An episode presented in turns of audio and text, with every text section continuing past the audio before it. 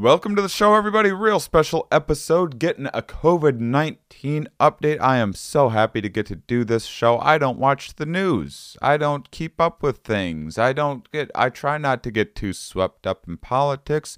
And I, when I want to know about a subject, I'm able to reach out to the people that study it.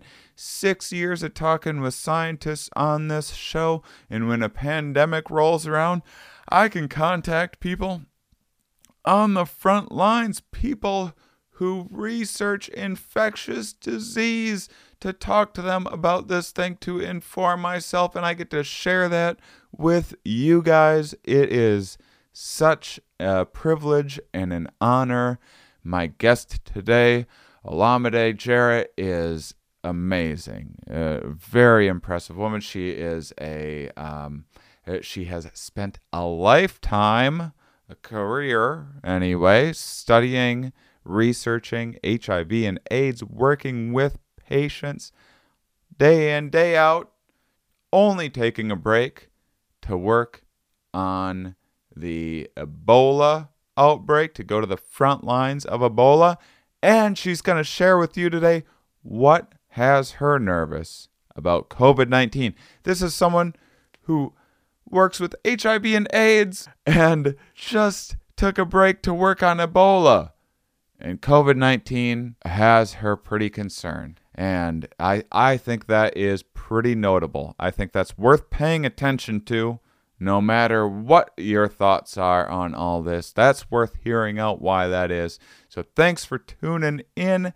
By the way, if you've been following me on social media, because I have a little more time, I'm trying to carve out more time to prepare for future episodes. I have a whole backlog that are going to be released, but for future ones, I'm trying to put out there, um, open it up to you guys, get some questions ahead of time on things like, say, murder hornets and stuff like that before I launch into the interview so you can be more involved. You're going to hear that in this episode not only um, uh, uh, uh, that you'll hear what you probably like won't realize is I kind of mushed together a bunch of the questions and topics that seemed important to people when I put it out there on social media.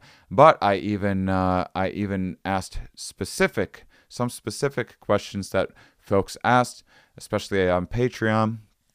Um, and so that's something that I'm trying to add one um, that that's an, an additional cool new thing that YouTube is going to allow is that each episode I'll be able to read through the comments and be able to um, uh, kind of organize those, pay attention to what people are interested in, and um, integrate that into future episodes. Um, uh, it, it, just helps me to know a little more about what you guys want to know uh, about. Helps create a little more of a community and um, a lot of fun. So one of the many improvements that we've been making. And if you want to take a look on YouTube, you may have peeked before. This episode is the first one in a new. There's a bunch of old ones recorded, but this one is the first one where we made some pretty drastic changes in both audio and video side of things and made some real improvements. I the goal is is to create something that does not look like just another Zoom call that looks like a really really professionally done product. The limiter's been that I have a bunch of guests on all the time that aren't used to doing these sorts of things. It's not like just calling up my comedy buddies who already have a bunch of equipment and everything else. And I've been working hard on um, on figuring out workarounds and uh, and simple to complex things that we can do to put a bit more time in to creating a higher quality audio and video product, getting you guys involved more, hopefully researching more before these, doing everything I can to uh, to make the pod uh, this podcast the best it can be for you because it is um, my pleasure and honor uh, to get to talk with guests like this. So enjoy today's episode. Are we? Yes. Where are we? Here. Why are we here? Not entirely clear. We are misfits thrust into existence by random chance with no hints at all as to how we're supposed to make sense of it all. It's immensely bizarre. Here we are. Hello, everybody, and welcome to the Here We Are podcast. Joining me today is Associate Professor of Medicine and Infectious Disease at the University of Illinois Chicago. Olamide Jarrett is joining me. Olamide, thank you so much for joining me today. Thank you for having me. This is a very special COVID update show. Infectious disease is not a huge thing uh, that we talk a ton about on the podcast. Um, we we t- sometimes talk about kind of the evolution of how we evolved alongside viruses and some stuff like that, but it's certainly not something I find myself to be particularly knowledgeable or confident in my knowledge of. And I I had some amazing, fascinating conversations. Case any new listeners, one of my favorites, Nina Fefferman, uh, was on the show back in March. Uh, and I knew enough to hunker down and just try to listen to whatever CDC updates and um, and put off booking shows or anything like that until around June and get an update and focusing on mental health issues and things like that. In the meantime, some of the cool, interesting uh, takes on like psychology and marketing and all those things that also come along with a pandemic. There's a lot more than just a disease that we have to factor into the situation, the economics of it, everything else. And so I'm so excited to have um, this update show, and uh, and you were recommended by Nina. Yeah, and that's a tough act to follow, so we'll see. I'll do my best. well, I got some pretty good vibes about you already, uh, but I got a, Nina's like one of the best guests that I've ever uh, that I've ever had on. So, but yeah, you're going to be um, terrific. So, if you could give us here's some of the skeleton of the conversation that I'd like to at least include. One, a bit of history of who you are and what you research, um, because I, I know COVID 19 is a new thing. It's my understanding that you do a lot of like uh, HIV stuff, usually, uh, correct? And then, um, and then I would like to maybe have us move into kind of generally what we've learned about COVID 19 from your perspective mm-hmm. um, over, over just the last three months or so. Um, and just pretend I don't know a thing and you'll be accurate. okay. Um, so, a little bit about me is uh, again, I'm you know, with University of Illinois Chicago, and my interest has generally been around issues around HIV, STIs, and women. Um, so, um, the research I've done so far has been around those kind of issues, understanding the epidemiology. So, understanding, which means understanding uh, what risk factors lead to women getting HIV or getting um, sexually transmitted infections, looking at things like immune responses or um, the interaction between the vaginal microbiome, which is the vaginal bacteria, um, and the body, and women getting um, um, sexually transmitted infections. Um, I took a little bit of a detour from that in 2015 during the Ebola epidemic. Well, actually, it's 2014 is the beginning of that. So during the West African Ebola um, epidemic that happened, um, a backstory for me is that I am first generation American Sierra Leonean. So my mm. parents are born and raised in Sierra Leone. I was born and raised here in the States. And Sierra Leone was one of the um, three major countries affected by the West African Ebola epidemic. Mm. And so when that happened, um, I felt like I need to go and, and help. And so I went and volunteered there for about three weeks um, at an Ebola holding unit where we're actually screening people for Ebola. Um, so it was an effort to keep the hospital open. Mm-hmm. And it was mm-hmm. actually done by King's, it's being run by King's College in London. So I went to go volunteer with that group. And um, to keep the hospital open, anyone who came in with Ebola symptoms had to be tested for Ebola. And then if they were negative and they still were sick, then they keep coming to the hospital for regular care. And so we helped out with that. So then we were caring for a small number of people, some of whom who had Ebola and some of them who did not. Those who were positive got sent to a treatment facility from the hospital. And so I did that for three weeks. And after that, I came back. I'm like, no, it's still not enough. And at that time, a lot of vaccine research was taking off in the country. Um, in The Sierra Leone- vaccine. Sorry, sorry. The vaccine. Sorry. What? Sorry, the I- vaccine I, do talk a little bit fast. I apologize. I'll do that a little No, slower. no. But oh, you're good. um, so a lot of vaccine research around Oh, Ebola okay. was happening in Liberia and also in Sierra Leone. And so I got Hmm. the opportunity opportunity to work with the CDC in Sierra Leone on their um, vaccine trial. So it was called STRIVE, which was the Sierra Leone trial to introduce a vaccine against Ebola. Um, scientists like to have these catchy phrases, but sometimes come up with very long names for research trials as, as a result.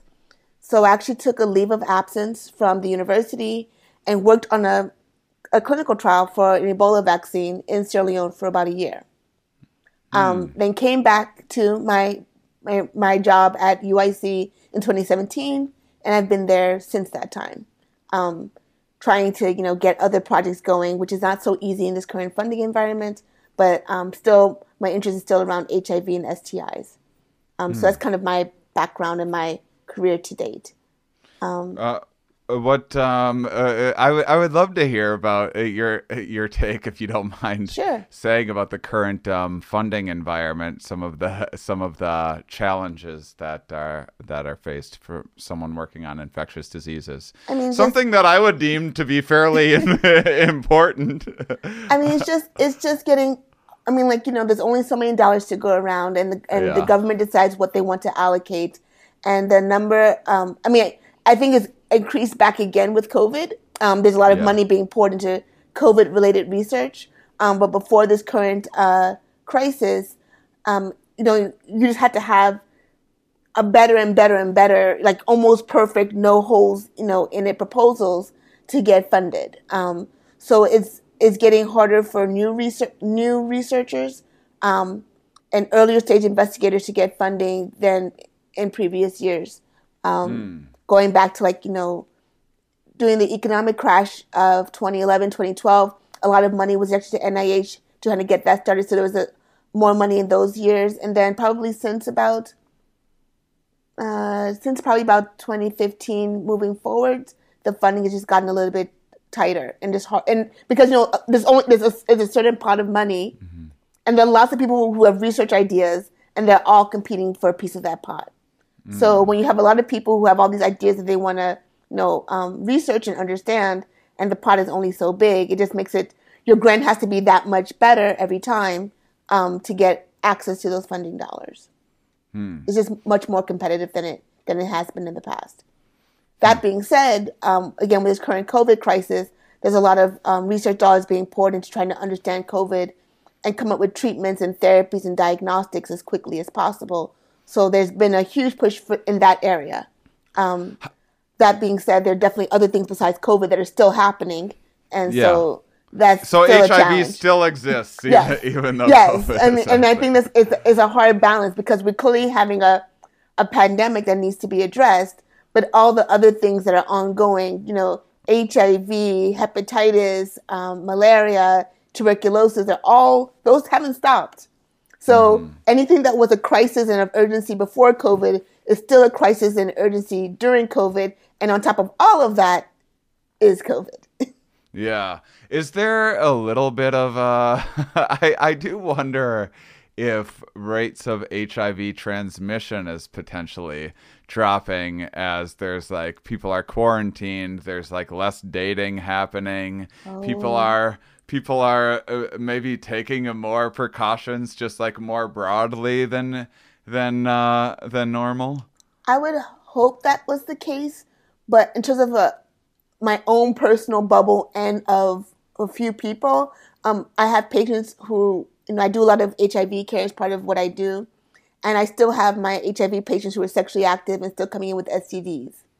So if gonorrhea, I don't see gonorrhea, chlamydia, or syphilis dramatically slowing. Maybe it will. I mean, we go- again we won't really know for another you know four, five, six months when they start to look back and analyze the data to see if there was a drop. But just anecdotally, I still have patients who are coming in with new gonorrhea and chlamydia infections. So Yeah, I well, I I mean, I just I just wonder because I was like like I I do um I I like to be barefoot, Mm-hmm. um, and and people uh, people are like, "You're barefoot during like a pandemic, like at a park or whatever," and I'm like. I didn't know that the risk of being barefoot increased with a respiratory. Yeah, Um, exactly. It doesn't. Uh, I, and and but it, it seems like so people are just kind of like hyper, uh, you know, uh, just be- because people don't know the specific details. It seems like their disease avoidance response in psychology has just been primed a little more than normal. That would make me speculate that like maybe people would wear condoms a little more than usual but maybe some people are like well i wore a mask today so i can let the condom like like if i exercise maybe i'll have like a snickers bar or something that maybe i wouldn't normally st- spoil myself with i don't know if there's like that going on with the mask and condom situation I mean, I think there's a. I mean, we're gonna go talk about mask. Um, i would love to talk about masks a I mean, too so I think that who's taking the mask, I think there's a, a major divide. I mean, they talked about it in the media, and I've seen it firsthand. Like, there are a lot of people who are not taking the masking seriously at all. Um, I am someone, I don't have a car, so I get around on the bus and the train or with my own two feet.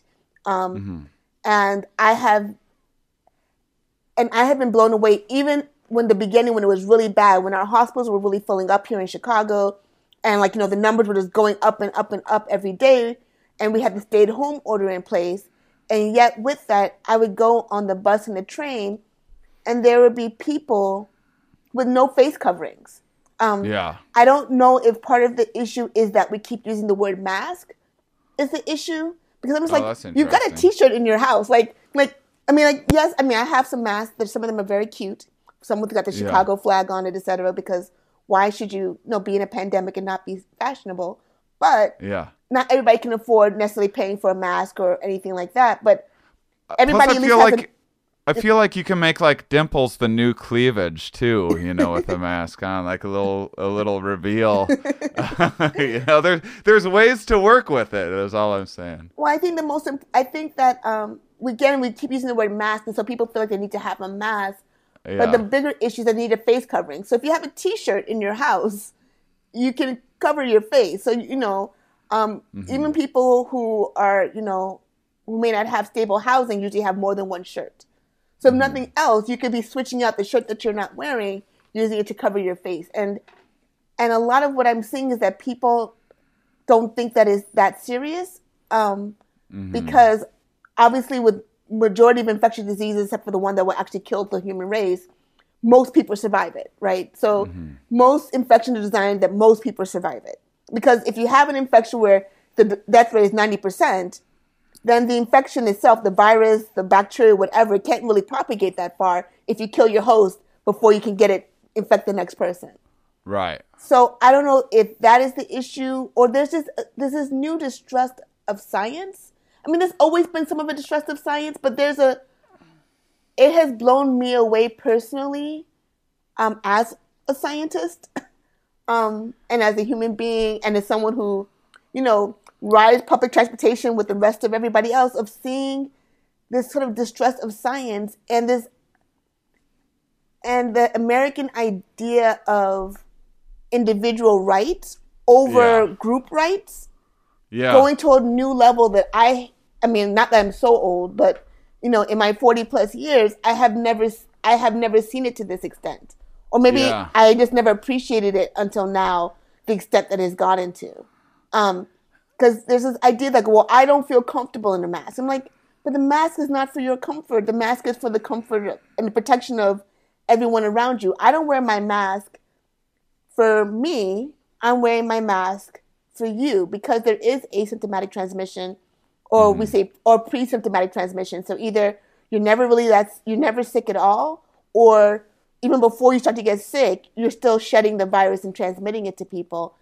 And I don't, and people are just not trusting that message because the message is out there, but people are not trusting that that message is true yeah. um, I remember there's a gentleman on the train, and he was he didn't have his mask on. He was talking on the phone, and I didn't feel like he was really six feet away. So I just asked if he could move over one more seat. And then and then his his body language changed. I'm like, and I and I tried to cut it off in the past. I'm like, no, sir, I'm wearing my mask to protect you and everybody else, and you don't have your mask on. So I just you know want you to be closer to six feet away. You're not quite six feet, and you're not wearing a mask, and you're talking on your phone. So Kate, and he goes like, well, in a minute he goes, let me tell you, and I just like, oh, never mind. And And he- let me tell, has And no I idea like- you're an infectious disease. Yeah, but you know, on the on the train, I just look like another Chi-Town girl. It's not like I have my badge on or anything like that. Yeah. Um, and most people don't think I'm a doctor when they see me anyway. yeah. um, right. And he started, started going on a conspiracy. Uh, there's a conspiracy and something and something about Fauci, and I'm just like, oh, I was Oh just like, I just moved up and walked away and got my six feet by myself with my own two feet. Um, Uh, yeah. I, I, I'm trying to do my part in battling the many cognitive biases out there and the conspiracy theorists. Believe me, I'm, I'm a comedian, so the comedy community is just ripe with conspiracy theorists because it's like somewhat bright people that don't have like a formal education and like the cognitive bias, uh, you know, the, the confirmation bias of being able to look into your own stuff. And comedians are rewarded for like novel ideas, and we tend to be a little toward the disagreeable side and questioning authority side of things. And so you have these like otherwise like somewhat admirable traits, but like the wrong combination of them, and and you have yourself a conspiracy theorist, which like becomes like a real goes from like um being skeptical of of of um you, you, you know some like uh, obviously there's corruption and government and things to question in society. It goes from that to like what seems to me like a pretty severe mental illness um in in a hurry. And it's it is uh it's pretty trouble i mean just the idea like the the bill gates vaccine thing is like one of the most sh- that that someone will be on their phone like downloading all these programs to check like okay i'm going to turn on my gps i'm going to go on here here you go phone here's every app here's all of my info yes log me into facebook log me into twitter so that i can see an article about how bill gates caused a global pandemic just so that you could uh, uh, think of some fake vaccine to inject me with a trip a chip to track me. That's the elaborate thing that it's done to track me. I, I'm gonna like phone is a that article. Yeah. I'm gonna like that article. Yes, please send me more things like yes. Here's my email, so you can email me updates uh, on on how Bill Gates is trying to track my information through through a vaccine. It's the the level of. I mean, I try to have like. I try to not be like condescending toward people. I try to be understanding and empathetic. I think much of this is like a feeling of like helplessness and like anxiety and and you know conscious creates these stories of like uh, you know when you feel like things are out of your control um you create this story of of like you know I I when I was a kid, I was at a carnival and I wanted the big stuffed animal and I threw the ball and then when someone told me that the carnival guy actually had the things nailed to the all of life is like that, that. and like and, and that's like what people go to I think when they feel um when they feel helpless and then there's no there's no there's no lack of confirmation from like any social media or internet if you want to find whatever to validate your own beliefs. No, there's definitely lots of confirmation bias in the in the media, but it's just again as a physician, it's just like, but then you think all the physicians that are telling you that are you know that are posting it and and saying that people are were, no, especially when it's really bad, like dying. So you thought that New York City, New York, who like I'm sure they probably lost billions of dollars in the months that they were shut down. Yeah. That that the governor of New York, rather than taking the billions of revenue that he normally is getting for this, for, just from the New York City alone, to Yeah. make their state thrive, faked this whole thing, brought in tractor trailers to put the bodies in because the Yeah. morgues were full. Like I guess it's this it's like there's always a level of conspiracy, like you know, for HIV is a perfect example. Like I have patients who are convinced that you know the treatment is really out there and they're withholding it from us, etc. Mm-hmm. And what I always say to that is that you know, well, if that is true, I don't know about it. I only know this treatment, and mm-hmm. all the people in the NIH who are trying to find treatments don't know about it. So if mm-hmm. there is a boogeyman somewhere up, you know, in the highest levels of the echelon that's hiding it, it's hiding it from all of us. Yeah. And he has all those people locked up who, who are doing the research on this locked up in a vault, and none of us will ever know. So we can only operate with this information that we don't have a vac- we don't have a cure, but we do have effective treatment. And so Oh, Olamide, tell people about the ivory tower you're sitting in right now. I imagine it's a mansion filled with. Uh, You pro- what do you have? How many guest houses you have over there? Five, six. uh, I have a little condo and I don't have a car. I take the bus. and you take a bus. These are these are these elitist Yeah. scientists out there. And I also like the idea that this is like, you know, people think like, well, scientist. It's not like, it's not like there's not most of science who is incredibly negatively affected by all. It's not like there's not physicists that would love to be in the classroom right now or or all of the like animal research studies that got shut down or all of you know or vacation all of- plans. I have plans to go to Paraguay next week to go and visit a very good friend who does research down there. That I mean, like I, Yeah. you know, the money I save on a car, i i spend on going on to go to really cool places around the world, and that's not happening for the next, at least for me. I'm not going anywhere for the next year. So, um, yeah, so it's just hard to Uh, wha- to see that. I mean, people people don't see. I I mean, I don't. I, when I say people, I I mean, I think that um, I think actually more than predicted. Uh, early on, people were like actually following like regulations and stuff. So when I I don't mean to like generalize all of. It's just you know it's easy to see um some of these arguments from people and just like shake your head and get frustrated. But there is. I think people are tired. I yeah, people are tired, but but it's also uh, uh, speaking of vacations. I mean, one of the silliest things that I saw was like in April, Carnival Cruise announced that they were like starting back up in September or whatever, and they had record sales. like people are like, you know what I want to do as soon as I'm done with quarantine? I want to go sit in like a tiny little cabin, quarantine, and eat buffet food on like on after watching the news and seeing that a ship got quarantined for months and people were starving and getting sick. People are tired. I think. I think people Yeah. are. I mean, quarantine fatigue is real, and I and I get it. Um, but unfortunately, the virus. I mean, so we can we can give up and get tired of it, but the virus is just like uh, their virus is not done. So that's the problem. Virus is pretty patient. Uh, it Yeah, doesn't I really mean, care it's about playing our the long. It's playing the long game, and so I totally get people tired and frustrated and want to move on, but um, yeah. Now, what about? Do we know anything about?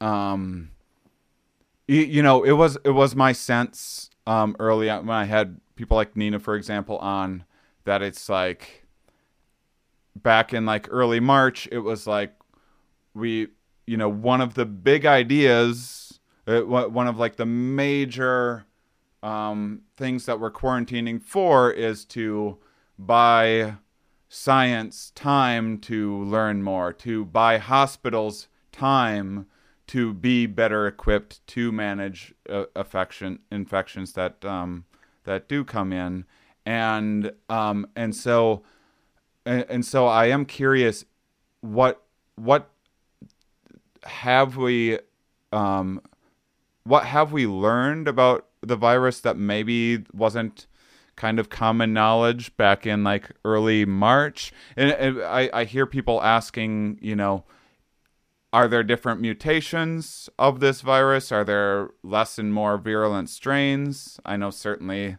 the evolution of viruses can work that way. It's my understanding that that this virus doesn't doesn't evolve that quickly. So, um, I mean, the, sim- the the simple answer is uh, we still don't we still know very little about this virus. I mean, because if you really think about it, it really burst into the world scene around January, February, um, in terms of really becoming this worldwide pandemic and people racing to figure out what was happening.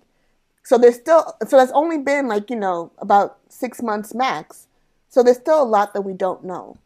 Um, and just to just clarify a point that you made earlier, before I go into some of the things that we do kind of understand now, is that the reason we had everybody stay at home was to try to disrupt transmission. That was the reason. Um, so not so much to give us time to figure stuff out, which is important to do, um, but also to disrupt transmission because it was just Right. too Well, many I people getting was the- infected too fast. Certainly, I knew that was the main reason, but Yeah. just just like the the kind of um, you know, when when when talking with other people in the public, Mm-hmm. uh that's just like something that people don't think about is like the, the additional.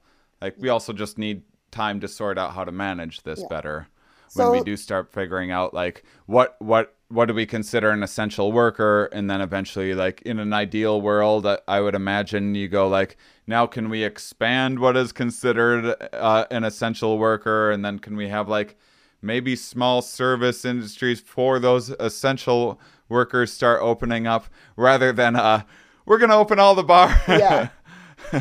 Yeah.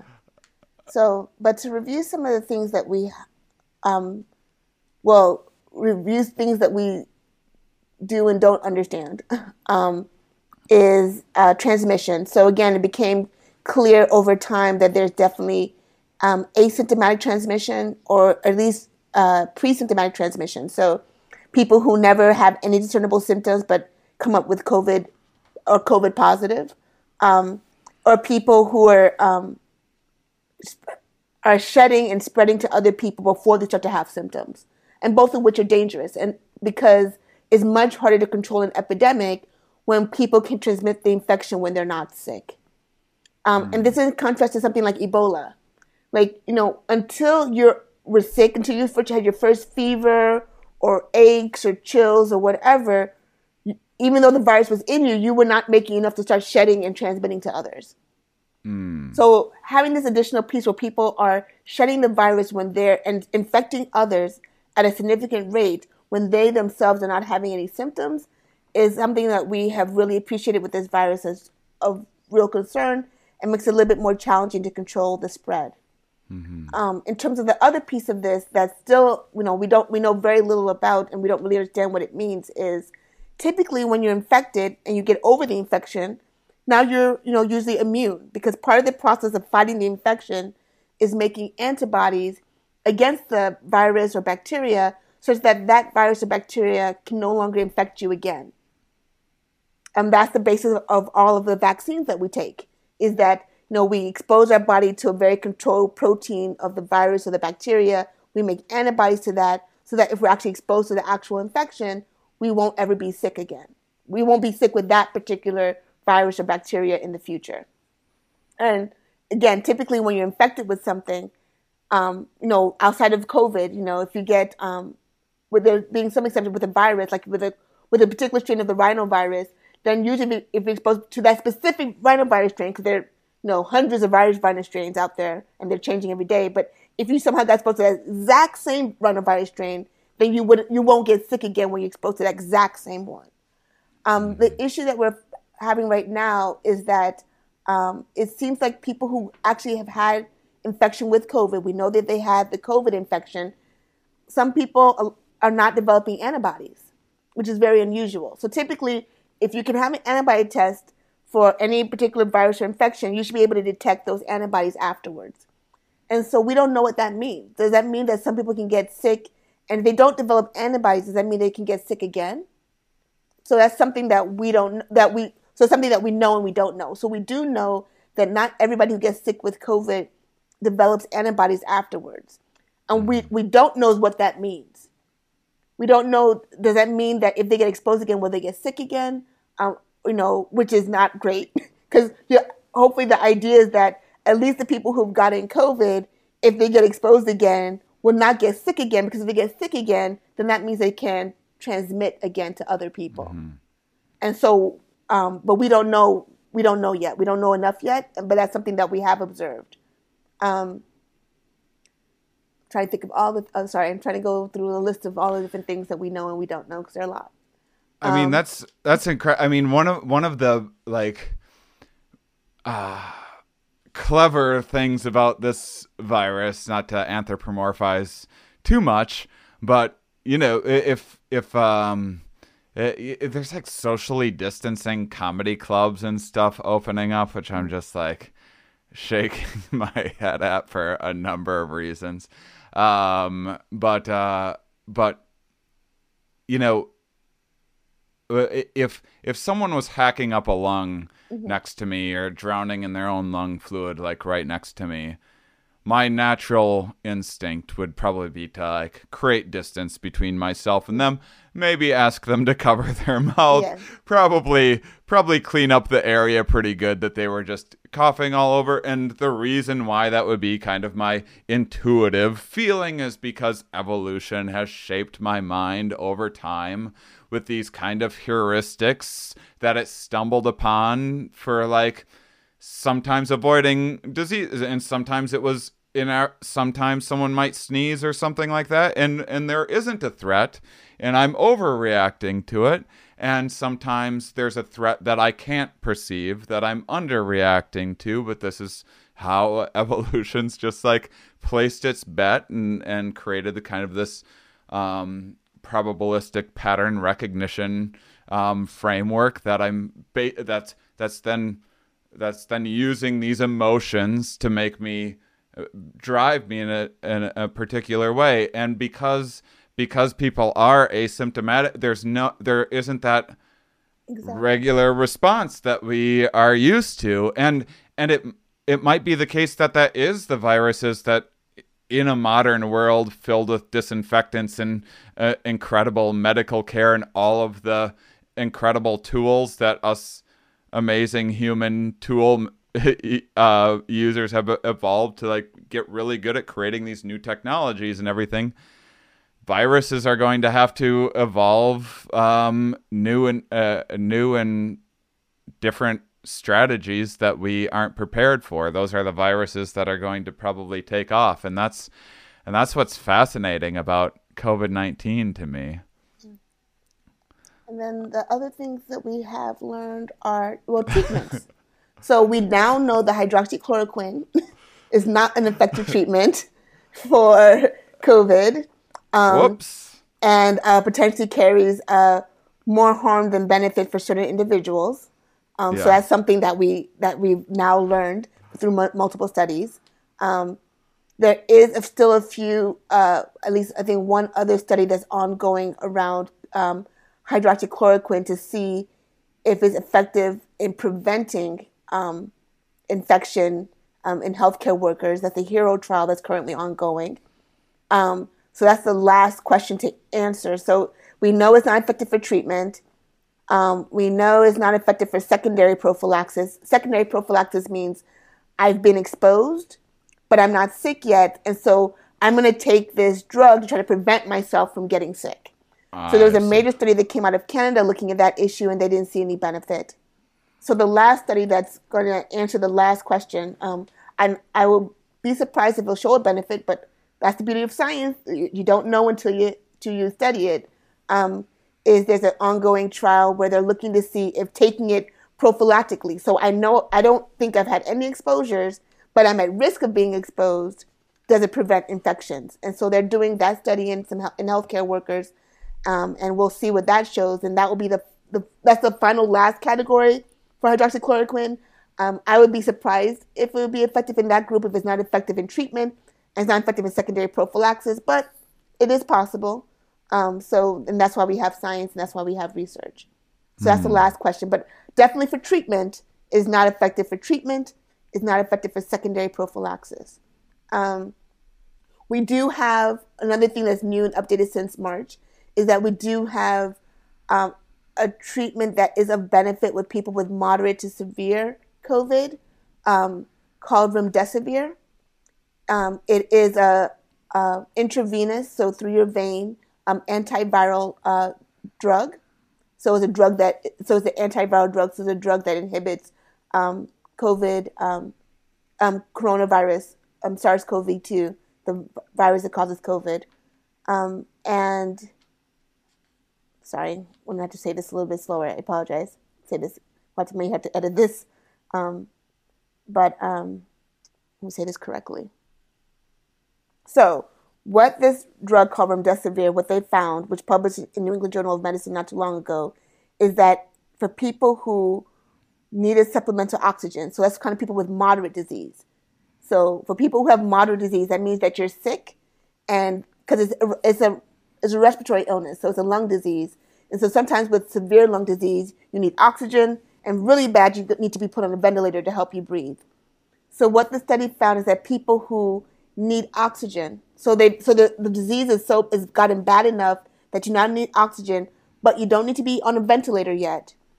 That people who got this drug remdesivir um, got better faster than if they didn't get remdesivir. So what they found is that people who just got the regular standard of care, which is like you know, giving you um, oxygen, you know, giving you you know Tylenol if you're having a fever, you know, just watching your vitals and making sure doing all that normal stuff. Um, on average, those people were sick in the hospital for just over two weeks, about 15 days, and those who got remdesivir were only in the hospital for 11 days. So it made it decreased hospitalization by about four days, which is significant. Um, but they only found that benefit in people with moderate illness. So it's not a treatment for somebody with mild disease, um, and it's not a treatment for somebody who's so sick once they've been on the ventilator for you know a week. They're, the remdesivir doesn't have any benefit because sort of the sort of the horse is out out of the barn at that point. So in this middle ground where the horse isn't out of the barn yet completely, but um, but you're but you're but you're sick enough that you need some oxygen. So things are starting to start things are starting to turn bad, but not so bad that you know you've now ventilated for days on end. Um, in that middle ground right there, remdesivir seems to have a benefit in patients and decreases the, the length that they're sick in the hospital. So we do have one treatment um, so far for uh, for certain people who have who have COVID. I I'm curious. Um, do we know anything? And I I imagine this would be like fairly speculative, or maybe there's some animal research. Uh, uh but do we know anything that shows um, any kind of long term? So you uh, you know s- someone goes into the hospital, mm-hmm. they don't die, they survive. Mm-hmm. Terrific. Mm-hmm. They get out two weeks later.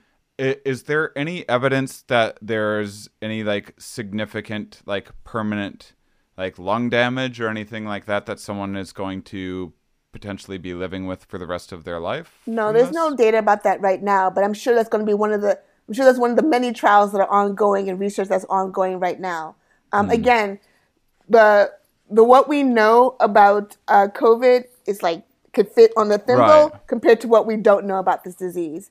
So um, there's still there's still tremendous stuff that we don't know. I think a year from now, kind of a lot of these questions that you're asking about long term lung damage, et cetera, we'll have those answers. But now we're still in the process where we're trying to collect and try to get those answers. Um, so I think probably by the fall we'll have some more data, and definitely by next year, a lot of these questions I think will be answered. Do you kind of um how much do you follow? I I don't uh I don't really watch the news much. Might seem a little ignorant, but it's a mental health thing. I don't look. I've, I've learned that I even myself I've had to pull back on some of the news reporting lately. So yeah um and uh, i i love talk I, I mean i'm in a very privileged position of getting to talk with people that are actually experts in the things that i want to know about and um and so i i have uh access to a pretty cool source of uh information uh and getting to find people in um, academia but the the question that i was wondering is um are are there things like are are there things that we've learned globally about what other countries are doing really well or really poorly that um, that that is something that we should be thinking about in terms of policies that we can do to manage this better in terms of what we might need to be prepared for now that there's like rallies taking place and people are out at beaches. There's protests happening. It seems like protesters are are using a lot of masks and um, and everything. But as as there's people um, starting to uh, uh, become less isolated and starting to intermingle more, is there are, are there countries that have tried to go the herd immunity route and we've learned things from that? Are there countries that that just like really knocked it out of the park and were able to pretty much get rid of transmission altogether? Um, so I think a couple of countries. I think the one we think most about has been, I believe, is it Sweden? Is it Switzerland? I think it's Sweden, who's tried the herd immunity strategy. Um, and I don't think that's been working out so well for them. I think they actually have the highest cases in Europe now, I believe, uh, as opposed to Italy and other countries that have did lockdown to try to really get the transmission under control. Um, and I get, and I think it's a problem trying to, and the the problem with the idea of the herd immunity route is the yes for the people who get COVID and just feel like crap for a week. You know, yeah, you felt like crap for a week. People who lose their lives because of it, I think they probably don't really appreciate the herd immunity route of, of infectious diseases. Um, right. eventually we will get to a herd immunity status, no matter you know whether we get the vaccine or not. Um, eventually, enough people will get infected, and we will, by de facto, have herd immunity. Um, that's the way um, a lot of these viruses uh, work. Um, but sorry, I'm trying to think of the point I was going to make before that. I apologize. Ah. Well, because there's a, like like where I'm at right now, there's a. Oh, sorry, I do remember the next point. So the other point is that the one thing that is clear that that has been on the media, um, and that you know all the science uh, experts have talked about is testing. So the one effective strategy is testing. So the most effective way is to just have mass testing. So if you know who's infected and you can rapidly test and rapidly get an answer to see who's infected, then it makes it easier to open up the country. Because so, hmm. you know, if you open if you open things back up, but you're constantly you're able to constantly test people all the time and anyone who comes up positive, they get isolated before they, you know, you isolate them and you ice and you quarantine their exposures, you know, for 2 weeks and then you know and after two weeks you let them back in you know then the economy can keep moving and flowing. And that was south korea's strategy which was really effective for them. Um, but again to a perfect marker about how infectious this virus is. So it's got an R naught about 2.2 which means that for every one person that's infected they can infect two more people. So then those two people can infect two more people. And you see how very quickly this is very exponential growth. Yes. Yes. And- I, I wish my social media following go like uh, went up. Um, but a perfect example about the problems with how infectious this is is, um, and actually it can go beyond just the two people. So South Korea, you know, was a model that everyone put in the media, and they started to open up their country. And there was some young gentleman who apparently was symptomatic. So that means he's probably had tons of viral load, and he just needed to get his club on. And so he went to a club, even though he knows he wasn't supposed to. And you know, the mm-hmm. club was packed full of you know South Koreans, young South Koreans enjoying and living life. And I believe that one person infected over hundred people. So that one person caused a, a, a mini outbreak of over Wow. hundred people and that now the South Korean government had to go and check all those people and put them in isolation and, and isolation because isolation when you're sick, but in quarantine, etc., to get this back under control. Um, Whew. I mean, sometimes you just got to dance, though. you dance in the house. dance in your house. That is what Pandora is for. That's that's where I should be doing all of my dancing anyway, outside of the the, the public's eye. Um, so, so yeah. So I mean, that's a perfect example of, um, you know, they had a great strategy, but again, the strategy is only as good as the people who adhere to the policies that you put in place. Do we have a sense of whether being outdoors, being indoors, um, how uh, do we have a better sense of how long something's lasting on a given surface? Um, what what are what are some of the conditions for the viral load before it becomes active in a given person? Who do we have a better idea? Uh, I'll let you take the those. last question. I don't think so. I'm not aware of the research if it's been published. I, I apologize. I'm not aware of that last question. We do know because it is a droplet exposure, so it's not. Mm-hmm. Um, so it is deactivated pretty quickly by sunlight. We do know that by UV light, which is why they you've seen hospitals do you know try to preserve PPE by putting them under UV light to reuse them that way. Mm-hmm. Um, so in that, so for that reason, for the UV light, because of droplets, yes, it's safer to be outside than indoors. So outdoor activities are definitely infinitely safer than indoor activities. Um, so you know, going outside and having a socially distant picnic with your friends, where everyone's sitting, you know, six feet or more apart and enjoying each other's company that way, is inherently more safe than having a dinner party in your house where everyone's sitting six feet apart. Um, so yes, outdoor is safer than indoor. Um, you know, distancing is the key. So like, you know, other thing people feel like, well, if I have my mask, which I feel like has been happening, I can get in your face. I'm like, no. That just means you get to be within four to three to four feet of me, as opposed to being staying six feet back. Um, and I would still prefer six feet back. Um, But uh, so definitely, so distancing is the biggest key because droplets droplets do aerosolize but then fall. So, you know, so now that it's getting summertime and it's humid and being outdoors, I think there's going to be less transmission than the wintertime because in the wintertime when the air is really dry and cold, droplets can transmit from much further. Hmm. We do say six feet, but it's probably possible, probably, you know, in November, that it might be more like, you know, it might, depending if the air conditions are just right, that the virus can transmit, you know, further when the air is really dry to maybe more like seven feet. But six feet, most people feel like, you know, by three or four feet, you know, droplets that spew out of your mouth when you're talking kind of fall to the ground. And then you want to kind of give a little bit, couple extra feet beyond that. And that's where, you know, the general idea that six feet, if you're six feet apart from somebody, any droplets are spewing out of your mouth, unless you're really like, you know, an operatic singer that's, that's really projecting, you know, even if you're a loud talker, you know, before you get to six feet, the droplets will fall and hit the ground and not infect that other person. Um, in terms of things that we understand about surfaces, that I This is would no, I can't. I can't do opera either anymore. This is just Well, nothing do but bad opera, but just news. make sure people are You're really just such far a from you. buzzkill.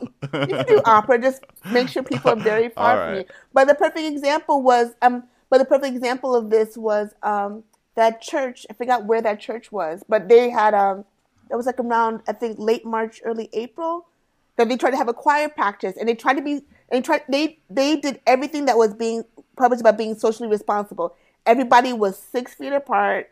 I believe. Uh-huh. were they- were they- I don't know if they were six feet apart, but they had. I think they were six feet apart, but not wearing a mask. I'm, I apologize. Now I'm trying to remember exactly the details. But they try to do social distancing and do everything right. But again, when you're singing, you're projecting, and one person was sick, and then end up infecting like about you know 30 or 40, you know 30 other members of their choir. But by the time the evening was over, so again, you know, so I think the other thing that is important to try to do as much as possible is just to limit your interactions still.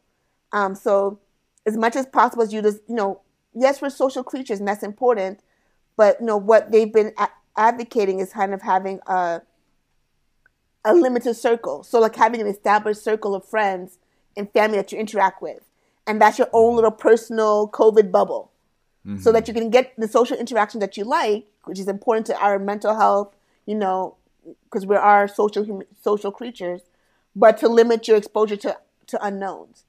So that as opposed to going, you know, um, to uh, a club, having a socially distant dance party in your house with, you know, five friends that you trust is the safer option between those two. Um, I I have I have I I'm going to uh I I'm I'm going to uh, I I don't know I, I'm gonna focus on me search. What what do I have to do to be able to stroke this brand new quarantine beard of mine? I've never had a beard before. Ah. Uh, uh, i- is it so? I I mean I'm I'm safe. I'm hunkered down. I follow the guidelines. Uh, wash you your know, hands. I w- wash my hands and I'm I'm good. wash your hands for 20 seconds is the most effective thing. So again, Okay. like you know, I have you know, I have friends who are like spraying down their groceries and doing all this stuff and like quarantining their belongings. And the again, this is a respiratory illness. So it's mm-hmm. not really getting through you through breaking your skin. It's getting in Right. through through your eyes, through so your eyes, your nose, and your mouth. That is how this is being transmitted. So a keeping your hands away from your face as much as possible is key. If you really want to give your beard a good stroke, then you need to do 20 seconds of hand washing and proper hand washing. So you know you got to do this to clean your fingertips, this your thumbs, the backs of your hands, here, and you do and your and your wrists, and do that for 20 seconds. So I sing happy birthday, the go through that twice to get my 20 seconds Yeah. in, and then knock yourself out and and and and, uh, and touch your beard as much as you like. What if what if I want to I I'm a really I, I'm a world class hand fluter. Um I okay, I just got out of the shower. I just cleaned up every I think my you know, I'm pretty safe, but I'm literally putting my hands in my mouth and breathing. That's a that's a I mean, that seems like a foolish thing to uh, to if do, you're but in your house by yourself and you wash your hands for 20 seconds Uh, really yeah. effectively, again, making sure you get this cleaning under your fingernails or keeping your fingernails short and cleaning underneath your fingernails and doing that for a good 20 seconds with soap and water, that's enough to wash the virus off your hands. So like Yeah. for me, I I when I buy my groceries, I come home, I don't spray anything off. I put my groceries right in the fridge and in the sink before I and you do the things that you're supposed to do anyway. I wash my hands before I cook. I wash mm-hmm. my hands before I eat. As long as you're mm-hmm. doing, and I wash my hands the minute I come in the front door. Why? Because I mm-hmm. take the bus and the train to work, and people Yeah. are gross on the bus and the train. Before COVID, it's improved. It's improved a little bit during COVID. So the first thing I do is I come home, I take off my coat if I'm wearing a coat, and I wash my hands. Then I take off my mask, hang that up, and I wash my hands again. I wipe. I do wipe down my phone, so I do have like wipes and wipe down my phone because you know you're touching the phone when you're out on the bus and the train. So I do wipe my phone down once I come to the house, um, and let that dry off. And then I live my life in my apartment like I normally live my life in my apartment. I didn't do anything extra. I am old school. I don't wear my in- outdoor clothes indoors, but that's before COVID. It's just how I was raised. So I don't like. Really? I don't like. No, I don't. what, what, do you, have, what do you get into? Some PJs? What's the not indoor PJs. I just have. I have sweats or I just have sweats or things that I wear indoors. I'm I don't. into it. I don't. I don't mix the two. That's just. That's nothing to do with COVID. That's just yeah. the idea is that when I you go like that. outside, there's you know dust and dirt and whatever, just crap outside, and I don't want to you know bring that around. So when I come home, I take off my clo- my outdoor clothes, hang them up, and then I wear indoor clothes. Mm-hmm. And that's All so. I mean, like, but that's I'm just- into that. Yeah, I, I, I mean, I, I used to, most of my career was flying around every, and whenever I got to a new place, first thing I do, uh, get to a hotel room, take off all of those clothes. Those go in a corner somewhere. Yeah. If I could afford it, I would have lit them on fire and never, t- because I think airplanes are gross. Um, but, uh, and, and I don't touch those again until they go in like a special garbage bag. And that's how they get back home to, I like, I like your idea of, I, I don't want to turn the world into, uh, uh, unnecessary germaphobes, but, but I, for myself, I like the indoor outdoor outfit. I might be implementing that into my life. yeah. Um, uh, is there any research showing, um, uh, you know, that's come out in the in the few months, showing a little more specifically about who is the most um, susceptible? Because at first it was just like old people with poor immune systems are the, ol- and then they're like, well, this is actually. It turns out that lots of uh, lots of people are able to get this, and and um, and there's younger people dying from it, and then there's people that are like it's obesity's a factor. Is there any? No. I mean, So there are Yeah. two issues. So everyone's at high risk of getting COVID. So Mm-hmm. there's no like you know I think when when the outbreak first happened there was a lot of miscommunication and misinformation that certain groups were immune to it. Um, I think in particular the African American community got that uh, very wrong message because when the outbreak was spreading globally before it really hit the U.S. and even up till now, now it's starting to take off. A lot of African countries were fe- seeing little to no cases. But I think the reason that African countries were seeing little to no cases was because um, people don't travel to Africa, the African continent. They don't travel to most African countries the way they travel to New York, to mm-hmm. Chicago to California to Frankfurt to London. They don't see the same high volume of travel. I think that's what that's what that was, not because there's anything special genetically about mm. people who live on that continent in terms of their risk of getting COVID. Mm-hmm. So everyone is equally susceptible under the sun. If you're a human being, you're at high susceptibility of getting COVID.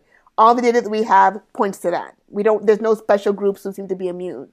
Maybe they'll. Maybe we'll identify that later on. But right now, if you're a human being and you and you walk on two legs, and if you don't walk on two legs, if you're a human being, you're high susceptible to this infection. That is different from saying who dies or has a bad outcome from this infection. Mm-hmm. So everyone is susceptible, but there are people who tend to do worse with this infection. So some things are obvious. People with underlying lung diseases. So there are definitely people who have like asthma, who are otherwise healthy, who had poor outcomes with COVID.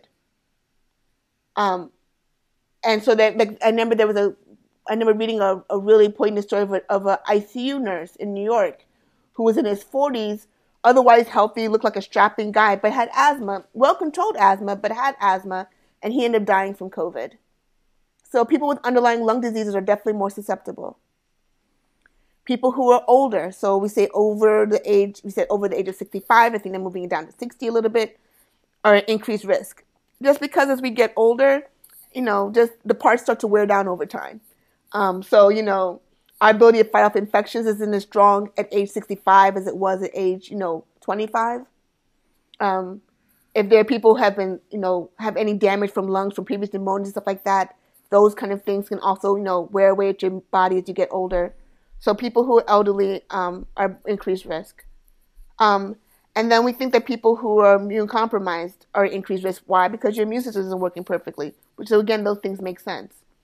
Um, so far, it does look like, in contrast to other things like influenza, where obviously you see a high death rate in the very young and the very old, overall, people who are younger are not as severely affected.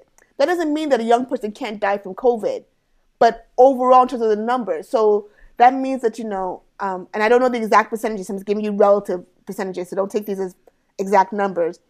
But that's it's saying that, you know, of 100 peop elderly people over 60 who get COVID, who get the disease, maybe like, you know, 20 or 30 may die. As opposed to of 100 young people, like children who get the disease, maybe only one or two will die. So it doesn't mean that people across the age spectrum could potentially die from COVID, depending on what else is going on in their body and their immune system. But your chances of dying are much higher or having a poor outcome are much higher, um, like need to be ventilated for a prolonged period of time, etc., are much higher if you're older. Or if you have underlying lung disease, or if you're immune compromised, if you're obese, um, and the obesity part is off is probably somewhat related to the lung dis- lung disease issues. People who are obese, especially they have a lot of neck obesity, tend to have things like sleep apnea, which is already so which all people who have sleep apnea already have breathing issues, especially when they're sleeping. They're harder to ventilate. So people who have a lot of obesity on their chest. So not like so it's not obesity if you're hippie. It's obesity where the obesity is here. Because if you're having a bad lung disease where you're having a hard time breathing, and then I put essentially like a tire on your chest, effect not which is not I don't mean that to be, you know, offensive, but a lot of extra weight on your chest Yeah, on top yeah. of it. I was gonna say telephone books, and then I remembered that's not a thing that exists Yeah. exists So. I was trying to think of something. So I mean, like you know, no one has as much weight of as a tire on their chest, but just Yeah. figuratively speaking. But like some like a, that much extra weight, Sure. so your lung is already struggling to expand and breathe and work because of this infection that's in there, and then you just add extra weight on top of it. Mm-hmm. So it's, it's just that much harder for your lungs to work and to ventilate. So I Mm. think that's where you're seeing the overweight issue coming in.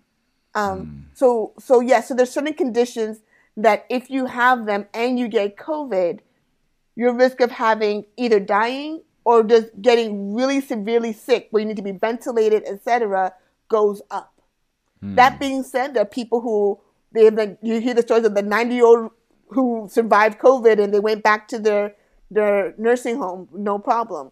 And you have stories of the three year old who had no underlying health conditions but died. Mm-hmm. So again, odds are odds. Odds are risk. That doesn't tell you what's going to happen to you. You only know what's going to happen to you if you go through it.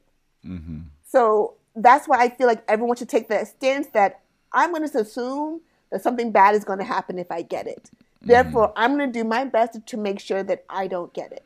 And that's the attitude that I take in my life in terms of my safety. Because maybe I'll get it I just feel like crap for a couple of days and move on. Or maybe I'll get it and I'll be the story of the doctor from UIC who ended up di- who's the latest person or that hospital who died from COVID. I don't know. And I don't want to know. Right. And I don't want to know. Yeah, yeah. Um, what what do you say to you know? I still hear people asking or saying, "Isn't this like the flu?" Or this is like there's a lot of like there's a lot of TV doctors that put the word doctor in front of their first name. That means that they're very that they're experts, but also very personable. and, and and then because they've like given relationship advice in the past, they now fancy themselves virologists and uh, and try to claim that this is like no worse than the flu or whatever, which is, uh, I mean, I mean, one that's neglecting the fact that we have a flu shot. Yes. Um, and we have a flu shot for a specific reason. Um, yeah. I always tell my patients when I'm trying to convince them to get their flu shot, I'm like, if all the flu did was just made you feel like crap for a couple of days, we wouldn't have bothered to make a vaccine because doctors aren't nice. If you just felt like crap for a few days, feel like just feel like crap for a few days and, and then go back to work. Yeah, It's that's why fact- there's no cold department. I'm always like, why aren't we getting rid of the cold? That's what I want. Yeah, that's why but it's just not a big enough priority. we don't have a rhinovirus vaccine because 90 like I don't know the exact numbers, but the vast majority of people do not die from the rhinovirus. So if it's just that you felt like crap for a few days, we're just not that nice as doctors and researchers. We just let you ride that out and move on. Is that it kills people? That's why we developed the flu vaccine because Yeah. we it is associated with death and mortality that is prevented or at least you know ameliorated when you get that vaccine. And on mm-hmm. top of it, we do have an oral treatment. It's not perfect, oseltamivir, that if you take it within the first couple of days, you're you're not your se- severity of your flu is not as severe, and you're sick for a lot shorter. Mm-hmm. So we have developed strategies to deal with the flu because we recognize the flu is bad. So to mm-hmm. compare flu numbers to COVID and flu numbers for a infection that we have a vaccine for. Some years the vaccine is better than others. This year wasn't so great, um, and we don't. We're not going to have accurate flu numbers this year because after a while, any anyone who presented with a flu-like illness, we just assume you had COVID. Um, So those numbers are going to be mixed up for this year. Um, but um, sorry, now I lost my train of thought again. I apologize. Ah. Difference between COVID and the Oh, flu. yes, I apologize. So yes, but That's okay. COVID is definitely from all the data we have so far is way more infectious than the flu, and it's killing a lot of people. So yeah, you can't Hmm. compare at all, at all. Mm-hmm. So the it's a false equivalency, um, and I and I really would like people to stop that. I know, me too. Um, well, I've been yes. doing what little bit I can to, to try to correct some of people's logic here the and best there. but- example when this all started when it when the outbreak was really like flaring up in the late February, early March, and um, I remember turning to one of my colleagues and saying, "Yeah, this is way scarier than Ebola." He's just like, "Really? Wow!" Like, cause, cause I was like, "Yeah." Um, I wasn't that scared when I went to Sierra Leone during the Ebola epidemic because it, it was transmitted through the mucosa and through breaks in skin. So as I could get this close to you, and I'm not getting Ebola. yeah. So I could still go, you know, as long as I'm not, as long as I'm washing my, as long as I was washing my hands. The minute I came home, I took off all my clothes, took a shower. You know, when I was Yeah. in Sierra Leone, took off all my clothes, took a shower. Poof! I felt like I was safe and home free. Just don't go skateboarding and you're fine with Ebola as long as you're not covered in scrapes and stuff like that, essentially. and not and, and not touching and interacting. So long as you didn't touch anybody, you were safe. With COVID, it doesn't matter if I'm not touching you. If you're in my space and you're breathing that virus and I breathe that in, I'm getting infected. Yeah. Well, um, oh shoot! Now I forgot what I. Oh, oh, this, this is what.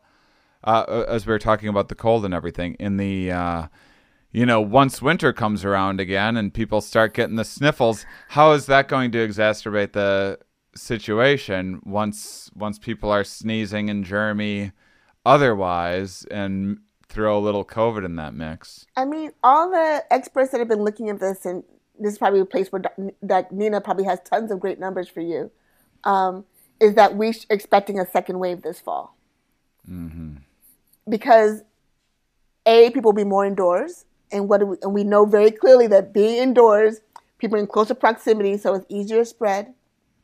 Um, we know again, as I said earlier, that when it's when the air is cold and dry, droplets travel further. So you know, again, like you know, with 90 degrees with 100% humidity, and I cough, the droplets probably may only maybe make it a, a foot or two before they fall because of the humidity brings those droplets down to the ground with gravity pretty quickly. Mm-hmm. When the air is cold and dry, those droplets can travel much further. So mm-hmm. between that, the fact that we'll be in more close proximity again, um, we don't really know yet about it, the interaction with other with other viral infections. Like we do know that, like with this with this first outbreak and this first wave, that people were having both flu and coronavirus together. Um, I don't think we have enough data to, to yet, and I'm not sure if anyone's publishing any studies, and they have, I apologize if it's out there because I'm not a, I'm not aware of the data about if flu plus SARS together is much worse than either one separately. My default answer would be yes, mm-hmm. um, but I don't know the exact data about that. Um, so again, when the fall comes, there's going to be the flu's coming back. The flu is not going to take hibernate because SARS is going to be with us in the fall. All the other things, adenovirus, all the other viral respiratory infections that come out in the fall in the winter will be coming back out again as well. Mm. Um, so I think um, some people are optimistic. Um, I unfortunately am taking more, the more pessimistic route. Is that I think we're going to see a big upsurge in cases uh, this fall and winter. Um, well, okay, so you study AIDS. It's my understanding, correct mm-hmm. me when I'm wrong, not if I'm wrong, um, but that um, that uh, you know the AIDS 30 years ago is is a whole lot different than AIDS today, and there's oh, a yeah. lot of there's there's tons of different the way in which viruses mutate, the way in which once you start um, getting um, you know public policy. People are wearing more condoms. There's more awareness. Blah blah oh, blah. The the no, kind of less virulent strains probably. No, are... no, no, no. Is that we have better treatment? No, sorry. It's, that's it. yeah, HIV looks dramatically different because we have way better treatment. That's what because we, we have treatment. That's all. There's. It's not that le- like less virulent strains are the no, ones. No, no, that, no, no, that... no, no. Really? No. Okay. Well, we thanks have, for. We have amazing treatments for it now. We have things that are easy to take. Back in the beginning of the AIDS epidemic, um, A, we first didn't have anything, then we only had AZT. Mm-hmm. And then when we had these other class of drugs called protease inhibitors, there were these drugs that cause horrible nausea and vomiting. And at one point, certain HIV patients take up to like 16, 20 mm. pills a day. Which, I mean, if I had to take 16, 12 pills a day, I would just say, write my obituary and say, call it. I can't take that many pills a day. So now we have very strong, potent therapies where we have three drugs combined into one tiny, cute little pill that people can take and move on with their life. Mm-hmm. We also have drugs that people can take to prevent them from getting HIV called PrEP. So we mm-hmm. have now a nice, cute little blue pill that people can take every day if they're at high risk for getting HIV. So people who are having multiple partners, unprotected sex, um, and at higher risk of getting HIV because of that, those behaviors, if they take that one little blue pill a day, the risk of getting HIV from someone's HIV infected and not using condoms and out there is, you know, extremely low. So mm-hmm. we have great treatments now to we now have a great little pill to prevent um, HIV transmission in in people who are high risk, and we have got a great little pill that prevents um, that that controls people H that controls um, pe- controls the viral load of people with HIV and suppresses it. And we now know that if you have HIV and you're taking your medications every day, the risk of you transmitting your HIV to somebody else is like practically zero. And we just really say zero. But I always tell people zero point zero zero zero zero zero zero zero zero zero zero zero zero a bunch of zeros, and maybe there's a one at the end of that. Mm-hmm. But so we now know and understand, which we didn't before, that anybody who has HIV should be put on treatment right away. So 30 years ago, A, because the treatment sucked and had horrible side effects, we waited till your immune system got bad enough before we started you on treatment. Now, A, because as best as we can tell, the sooner we start you on treatment, the better you do long term personally. But also, the minute we start you on treatment and make your viral load become undetectable, you can transmit to anybody else. So our thinking around HIV has changed. The effectiveness of therapy, the convenience of therapy has changed, and that is the biggest reason why we've seen dramatic change in HIV in this country. I see. So the a- HIV today in a vial is the same HIV, like No, basically. I mean there are mutations, et cetera, that can Yeah. happen over time, but not there's not been there's not been any substantial like that is less virulent than before. No, no, that's okay. not true. So so there's so if if we if if we create um, potentially with COVID, if if we do create a vaccine by the time the vaccine's available in a year or whatever, it it would it's it, this isn't this isn't like some virus that's just going to evolve that it, We or- don't know, and this is yeah. one thing we don't know. You we so far it looks like so far the strains are fairly stable. Mm-hmm. And we're, we're keeping and every single scientist out there and doctors crossing their fingers and their toes and their tongue and anything else they can cross on their bodies and hoping that it stays that way.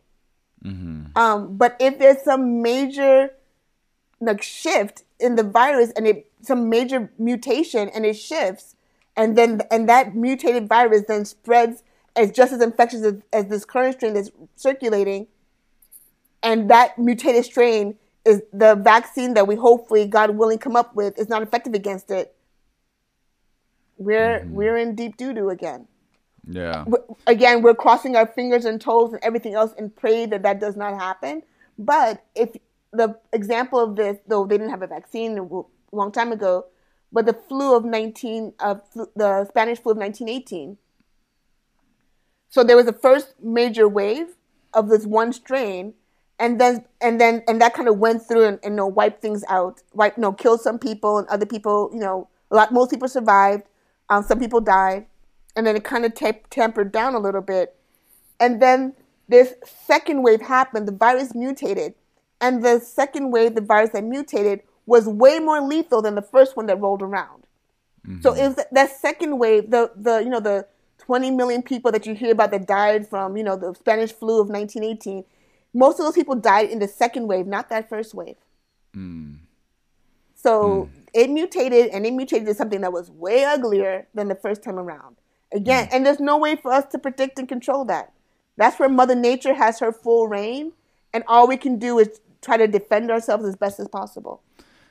It's amazing that during a pandemic, all these there's uh, like a bunch of religious people turning to science and a bunch of scientists praying. We're throwing everything we can at this thing. Well, I am a I am a scientist who is religious, so Yeah. I believe in I believe that in both. Yeah, yeah, perfect. Uh, I, all bases covered. Um, last little thing. Sorry to keep you a little extra. No, not a uh, problem. th- This is we're having a fantastic conversation, um, and this is long overdue for me. So.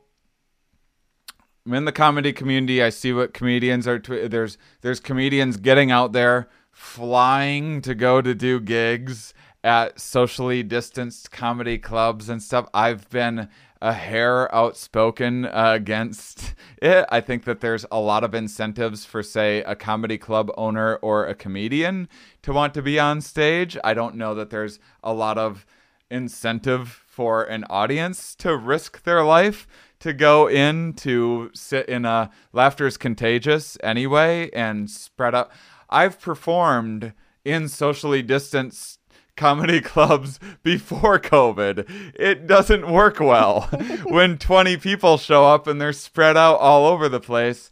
Laughter needs to be you. You, need Yeah. the intimacy. You need to be people sh- packed in shoulder to shoulder um, for it to really work. So I also think that a socially distanced comedy club makes comedy look worse than it is and no one's like well there wasn't i wasn't getting the same subconscious cues i normally would. No one's going to think that. They're just going to go that comedian wasn't funny. That's what people are going to think.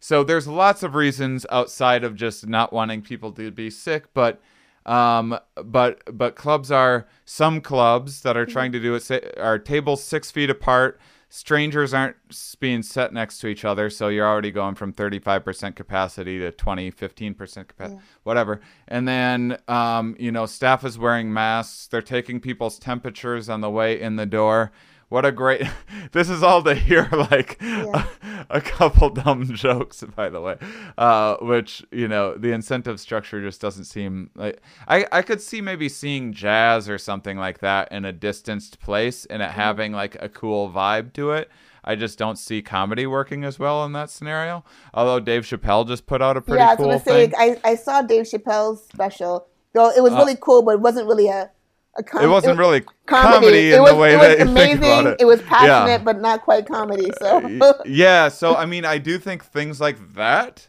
can Yeah. certainly work and that's a i mean kind of exciting for me because it's a little more of what i do Mm-hmm. i do more like meaningful there's there's more distance between my punchlines and they have like a little more setup and and um and concepts behind them um but um but you know I, i've thought like i have one of my good friends is doing an outdoor show today where i guess people will be encouraged to be i you know i i, I just wasn't sure what the updates were. I'm like should uh, what i am curious if i can just like have some people get together in a park and all a distance and and have like uh you know just just like chat with people put together some jokes and stuff about everything that's going uh, on and have like a little it, you know it seems like the church thing that's happening. I, i'm like well why aren't they just trying to do more like outdoor stuff with it being summer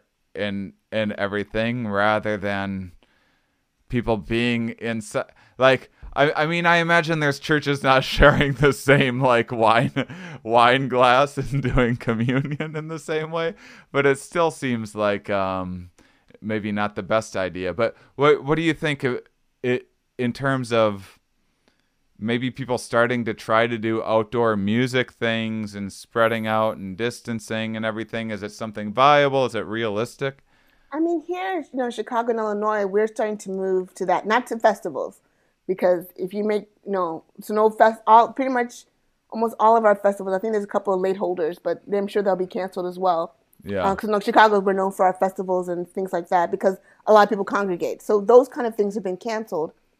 But having a venue where, I mean, if it's outdoors, and kind of like kind of how D- Dave Chappelle had his setup, where he's standing on the stage and people are socially distant in chairs that are spread out, and he had speakers set up so everyone could hear what he was saying. I mean, I think that that's reasonable. I mean, and, and mm-hmm. especially if everyone has their mask on. So, I mean, the six feet of distance is, you know, is what we talk about if if two people don't have a mask on. So if everyone has a mask on and keeps their mask on and is also six feet apart, you're not spreading COVID between people if you're in that kind of scenario. So I think that if you could cover your bases in both ways, where you know you're wearing your mask and you're se- separating people, then I think that's a and it's out and it's outdoors. I think that all of that together is a safe is a safe bet. Um, again, I, I think that the you know the universal masking is the biggest key for all of this stuff, and I think the biggest issue that again coming back to what I said earlier is that is that universal masking really only works if it's if it's universal, and so Yeah. all of these things where I mean, because I again I, I'm riding the bus and the train, and I'm seeing more and more people coming on without masks. So like now I'm started taking the Divvy bike, which is like the rent a bikes to get to work, and like you know, and I'm and I just ordered myself some goggles for when I need to actually have to ride the train to get to where I need to go. And I know I'll look ridiculous, but I, I just I don't care because people I are getting really ridiculous out here, and and I understand they're fatigued, but the virus isn't fatigued. but it's more than just fatigue because it's you know i i would have predicted that some people were going to be you know a little reckless with their masks mm-hmm. not not not the most conscientious you know maybe not feel like wearing one themselves or worry about their own personal freedom or what you know this is all i i I was alive when the seatbelt seatbelt laws came into being, and and um and so I predicted that the mask shaming that's happening now is just such an epic level of stupid. I I can't believe it. I and and uh, hope hopefully we'll turn it around because you know Shaming just which simple- way? Shaming people who are wearing them or shaming people who are not wearing them? shaming people that are wearing them Oh. yell yelling at someone for wearing a mask telling people that they shouldn't be wearing a mask calling someone a coward or whatever for wearing a mask like Joe Ro- I've been on Joe Rogan's podcast before but he's just like mishandled this uh, he's the biggest thing in podcasting just got some 100 million dollar deal and he's just this uh, you know bro that uh, acts enlightened or something like that. And he's he's been he's been saying i think he was just like on on it's making the rounds saying like people are pussies if they're wearing masks or something like that. And it's just like dude people look up to you. Like uh, why would you say that to people? Well, the, Uh, but that's but that's like saying that. I don't, and I never understand that because that's like saying that's what i'm a- saying That's a, that's like saying that you're a pussy. Excuse my language. I need to start. But Uh, if we're, you, we're quoting him not Okay. not not this isn't our language but if you cross the street without looking, yeah you're mean, a you, wimp I mean, if you if you like, yeah, you're a wimp. Like so, like why are you why are you looking both ways before you cross the road? Like just walk. Yeah, yeah Like yeah. why? Like that's like only a wimp would do that. Like why are you waiting till the light is green before you cross the intersection? Just go. they'll stop. Like it's just it's that same. I don't understand that mentality. and to have that many listeners and want to like endanger the lives of is just like so it it's uh it, yeah it's it's been it's been driving me a little bit crazy so it's awesome that that um that you were able to come on and clear a few things up with us i hope that i hope that it becomes a thing like you know i actually didn't know several years ago that when like an asian person was wearing a mask I I thought like, oh, is that person like worried about I didn't I didn't know it was like a cultural thing. Like if you're sick, you wear a mask so that you don't get others sick. 10 10 15 years ago, I didn't know that. And and when I found that out, I I was like, what an amazing lovely like cultural thing to be doing something for others. And but that actually came out of the first. No, no, was it the the first SARS-CoV? I think that came out of that that first ep- that it came out of that first outbreak. It wasn't that wasn't part of like their culture. Like I mean, in terms of that mask done, wearing masks to that extent before, but they had that. I'm trying to. Now I apologize. I'm make sure it's the right the right outbreak. I think it was either the first SARS-CoV or it was another one before that, or another viral outbreak before that. Do, I don't know if you remember back in like the um, early 2000s, and like Yeah. a lot of people got it, it, and it ended really quickly, thankfully. But it it started in like in China, and a lot of people got sick really fast, and everyone started wearing masks. And then since that one, like that scared them so much that after that, you just saw masks all the time. So since that one outbreak, like that was a major culture shift. Because I think Yeah. maybe a couple people were doing it before, but because of like mass, a mass number of people wearing that mask, I really noticed it after that first major outbreak that they had. Yeah, I I, I mean, I America hope that our took the other culture goes. yeah, I I I mean, I hope that we learn and and change and uh and adapt. We'll see. I have this last thing I forgot. I promised a Patreon uh, member I was going to Sure. ask this question No because because it combines everything that you do. This is uh, Bethany had this Mm-hmm. cool question. Uh, it's interesting. She's, um, guess she's Dutch. Mm-hmm. I that- guess that's my.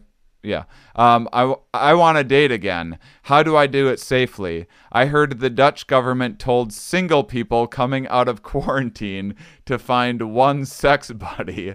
Just one, they said. And I wonder if there might be any guidelines about it. I know a lot of people like using Tinder these days. I ta- I actually just had a I had a delightful conversation with an ex of mine the other day who was starting to uh, I, I'm not uh, currently dating or terribly interested in it right now as I'm trying to pick up the pieces of my business, which fell apart during all of this. But um, but uh, I, I I've been hearing from people do, doing some like socially distancing dating, and it it seems like kind of a cool, interesting like maybe once in a lifetime sort of thing. It changes the dynamic and everything else. Have you, uh, uh, uh, you know, in people that you talk with at work or anything, have have have you guys discussed like any like updated guidelines with like people maybe taking some extra precautions? I mean, not from my not with my coworkers, but I have seen some interesting reporting that suggested that and that in some ways, um, which is online dating, that people are doing a better job of doing the pre, uh, really talking to a person. Yeah, so that yeah, yeah. so people that you know you still can do match and all those dating sites, but you know taking the time to do a lot more talking and video dates to really get to know the person before you meet them in person. Um, so in that sense, I think it might actually have the upswing of maybe establishing actually better relationships. yeah. Um, when you really get to know the person and know what they're thinking and their values, etc., before you meet up face to face. Um, so that maybe those little things that sometimes you write somebody off of because like maybe they pick their teeth or something, but they're a really good person. The good person part really shines in your eyes so that you ignore the teeth picking part and now you have love, I guess. yeah, um, yeah, yeah. But what I tell, but what I, but other strategies I've talked to my patient. One of my patients had a, was doing a really good job of this, where he was kind of doing, um, a, like you, like, kind of similar with the Swedish government saying a sex bubble. So he had, you know, he wants to be, you know, he, he you know, he's a person with with needs, but he established like one person, and they had an agreement that they're just kind of like you know friends with benefits right now Yeah. um, so that they can, you know, still enjoy that part of their life, but do it in a safe way, so that they have an agreed to bubble. Um, and there's another patient of mine that I talked to about that too, because you know he has multiple partners, and I've said, you know, well, have you considered just trying to this limit? Like, I think he had about you know four partners or so. So I was like, no. Ha- ha- think about having discussion with those four part. Well, you know, but having Yeah. discussion with those four partners and seeing if you guys will limit and just being that group and just just Yeah. limiting and just having to be that group so that way you can have variety but variety within a very set group again Yeah. that only works if everyone follows it and you don't have somebody who decides to tip outside the group and tip back Yeah. into the group so that does require some trust involved I Um, know my my harems are so much to manage. believe me, there's all there's a lot of administrative uh, stuff that bogs everything down. So again, so in some ways, I think the COVID dating strategies, the same dating strategies that you know, the same old-fashioned dating strategies in general. Like you know, really try to get to know somebody as much as possible before you become physical with them. And, and in this case, physical means actually maybe getting to know them before you actually physically meet them face to face. And for those in terms of sex, like you know, having a small pool. Like so your doctor always told you when you went to go visit your doctor, like you know, if you're very active, like try to limit the number of partners. So same thing, just try to limit the number of partners and see if you can have an agreed to partner pool, like so that you know either one, either only one other person, or if it's a group of like you know, if, if you're all hetero, two guys and two girls that you guys like each other, you're attracted, and you decide that you would just swap between just so each girl just swap just between those two guys, and each guy just swaps between those two girls, and just keep it as tight as as possible. And and with the understanding that you know don't come knocking on my door for a booty call if you're symptomatic. If you're having a little bit of fever scratchy throat keep that at home and no when it's Yeah. been more than 10 days since the onset of symptoms and last and more than 72 hours since your last fever feel free to knock on my door again yeah, that's a very that's a very reasonable Tinder profile. but um, I uh, but what what about actual pools? Someone someone asked, can you can you go in a public pool? Is there is there any increased risk of? public pools are chlorinated, and we know that Yeah. chlorine can, can kill the, the, the virus. So I think, again, just making sure you're distant from other people, that you're not, you know, sharing towels and things like that. But the pool itself is not the problem. I think it's I think the problem that they're trying to control now at a lot of like public sites is the interactions that happen around the pool. Yeah. If that makes sense. But in the pool, if it's chlorinated, that's not that's not the problem. It's it's the physical interactions outside of it that you know people kind of hang out at the pool and go talk to their buddies and get close up, and that's the problem. Um, uh, anything that you really wanted to get to that we didn't get a chance to touch on before we wrap up, or uh, I mean, we we had uh, this is we covered a lot. This is uh, this has been really awesome. You're a delight, by the way. Oh, thanks. Uh, I can't think of anything. Awesome. Um, well, well, terrific. Well, I very much appreciate your time. Um, Problem. Uh, it, Olamide, it, Olamide. Yes. Okay. Got it. The second Um, time around, yeah. yeah. Look, I'm not. I, look, I'm not someone who. People have been mispronouncing my name since the day I've been walking this planet, and will pronoun- mispronounce it to the day I die. so I'm not. I- That's not something I, I- get bent out of shape about. I, I get Sean Mouse all the time, so I, I don't either. And and my listeners know that I mispronounce everyone's name, so they're used to this old routine. Um, but um, I have uh, yeah, I I absolutely really appreciate all of your time. And more importantly, everything that you do, all of your work to contribute to making this world a better place. I can't wait for people to see this and get feedback and get more people on to answer follow up questions and and uh, things like that. So um, yeah, thank you, and welcome. thank you, and thank you, listeners, for being such wonderful, curious people. We'll talk with you next week.